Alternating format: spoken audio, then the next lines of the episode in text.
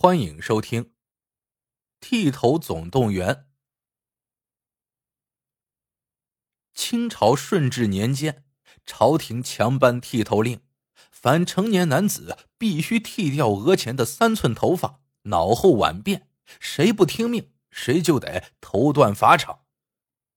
可有个远离京城的偏远小县，那里的百姓却对留头不留发、留发不留头的朝廷高压。默然视之，全城只有县令范勇一个人，为了给百姓做样子，按朝廷要求剃发晚辫，走在街上甚是扎眼。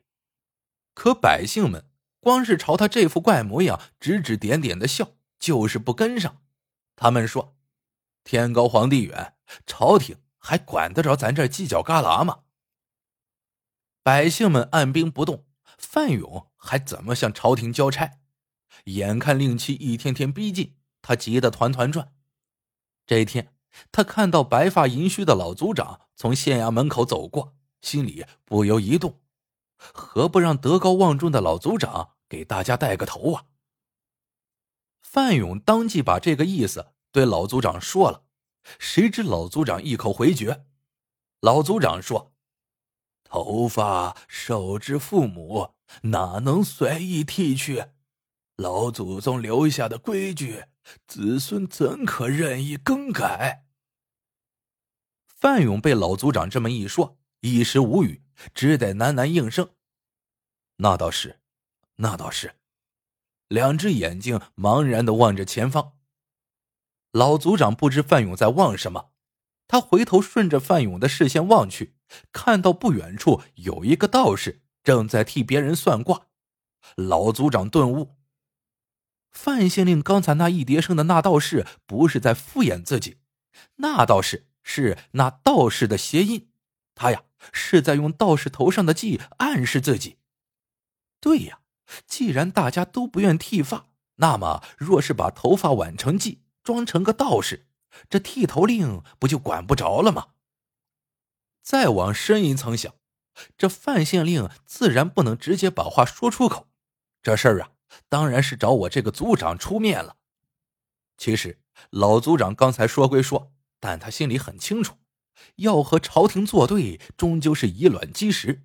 而现在这个权宜之计，能让全城百姓免去血光之灾，这不是天大的好事吗？老族长感动的扑通一声跪倒在地：“老爷，你放心，我懂你的意思，我照办就是了。”说着，立刻起身，甩开大步，疾行而去。望着老族长的背影，范勇糊涂了：什么照办呢？什么懂您的意思呀？我都不懂什么意思，你还懂我什么意思？不过范勇啊，有自知之明，他原本是个土生土长的本地人，靠着家里小有钱财，捐得个县令芝麻官，走马上任以来，也是靠着当地淳朴的民风。这官啊，才当得安安稳稳。他知道自己没有什么真本事，脑子转不过弯来也是常事，所以现在闹不明白老族长的话也属正常。但让他没有想到的是，老族长照办的话出口，不消几天，他就突然发现，街上那些来来往往的成年男子，竟全把头发挽成了道士髻。他又惊又喜。老族长说的照办，原来就是这个意思呀！他连连感慨：“哎呀，这姜啊，到底是老的辣呀！”兴奋的立刻上书头顶上司刘知府，报告剃头令在本县呀推行成功。原以为事情就可以这么含糊过去了，可谁知刘知府得到报告后，怎么也不相信，你范勇会有这么大能耐？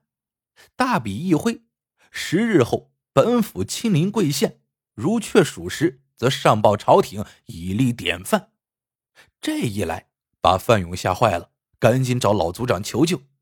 老族长听罢，沉思片刻，安慰说：“老爷，其实这也不是什么难事，好在还有十天时间，我可以教大家一些道家学问。”到时候应付过去就是。十天后，刘知府果然来了。虽然觉得满街道士有点奇怪，但随便问几个人都能讲得上几句道学。这个刘知府啊，一心练功，于是也不深究。回去之后便上书朝廷，还添油加醋的说该县大行道教，百姓啊安分守己，全城是一片祥和，等等等等，诸如此类。皇上看完之后是龙颜大悦，于是下令刘知府和范县令各官升三级，半月后进京继任。如果换成平时，官升一级那都是美事，何况是三级？可圣旨下到县里，范勇却吓得浑身发抖。只要新任县令一到，骗局立刻拆穿，这怎么办呢？不过范勇虽笨。却也知道，如今刘知府和他是一根绳上的蚂蚱，于是鼓起勇气连夜上书，把真相向刘知府和盘托出。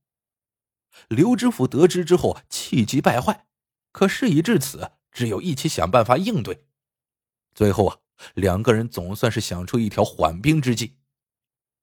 很快，范勇上书皇上，陈受皇恩，感激涕零，却闻太妃生病。全国征集良药，本县虽小，但人人崇尚道教，道家最讲究炼丹延年。臣愿在本县留任，组织有德道长为太妃祈福炼丹。皇上看完了折子，当着满朝文武的面，大大的把范勇夸了一番，还拨了一大笔银子给他用以炼丹。这回这祸呀是越闯越大了。范勇想想，反正啊。早晚也是个死，不如索性利用炼丹做文章，让百姓自己把额前发剃了，以绝后患，自己也不枉真正做一回父母官。于是范勇下令建起一座炼丹房，并贴出告示：今奉旨为太妃炼丹，特征药引一位，即成年男子额前三寸宽发，现发者每人可得银子二十两。哇，这二十两啊！我一家老小几年也挣不到这么多银子。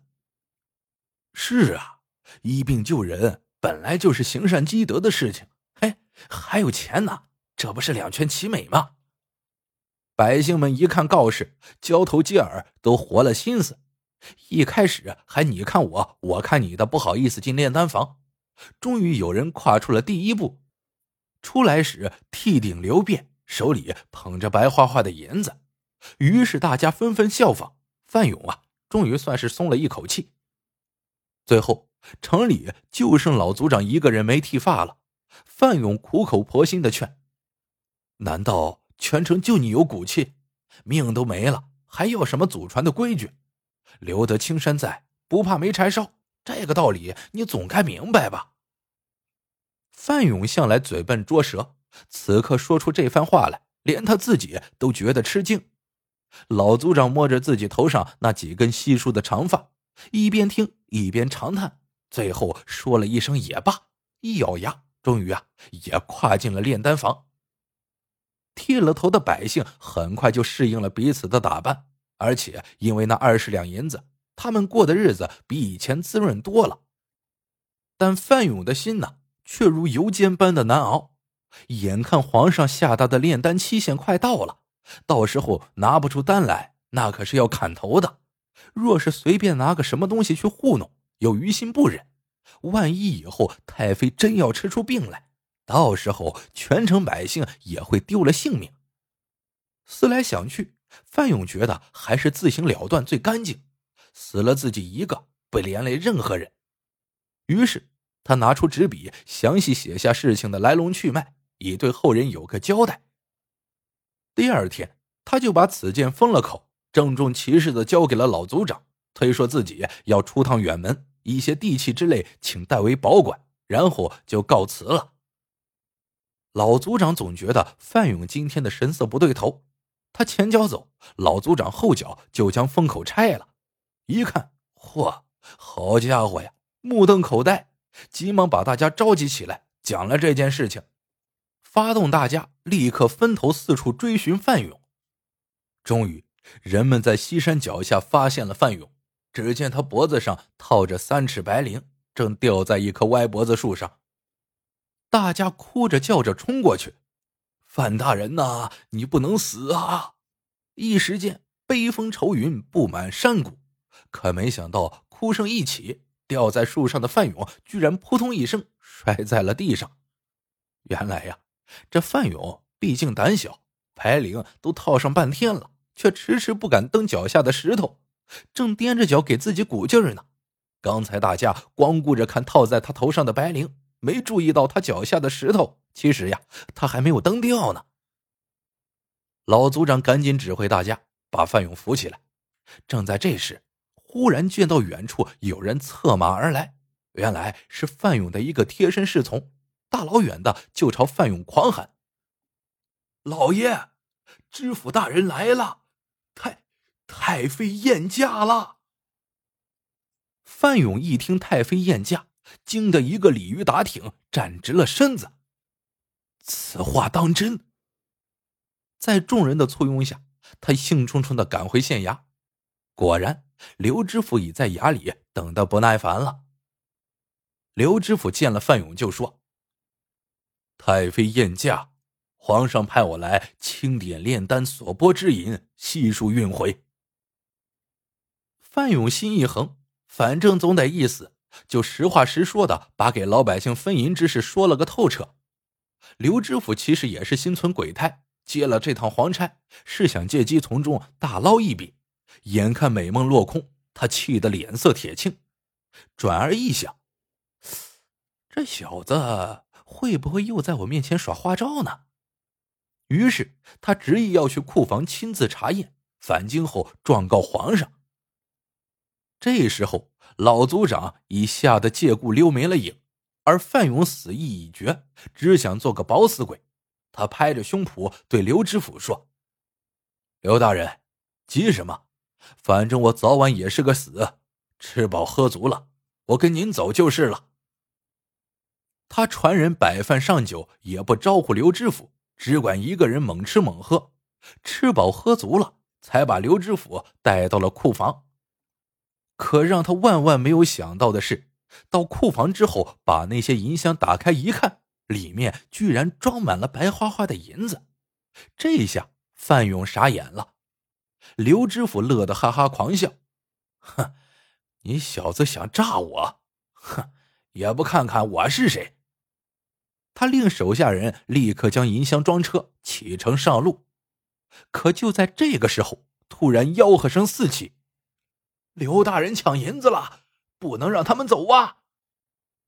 只见全城百姓手里拿着棍棒家伙事，突然从各个方向涌来。刘知府吓得脸都白了，慌慌张张的赶紧指挥人马上路，匆匆奔京城方向而去。望着他们的背影，老族长不知从哪里突然钻了出来，朗声笑着对范勇说：“恭喜老爷！”这笔银子账，咱们终于借刘大人的手洗清了。原来老族长佯装溜走，其实是回来组织乡亲们到库房去做手脚。大家有银出银，有力出力，将银箱都装满了石头。只在最上面几只箱子的石头上面铺了一层薄银。为了防止被识破，又演了刚才那场棒打刘知府的好戏。范勇闻之，顿时啊，泪流满面。好了，故事到这里就结束了。喜欢的朋友们，记得点赞、评论、收藏，感谢您的收听。我们下个故事见。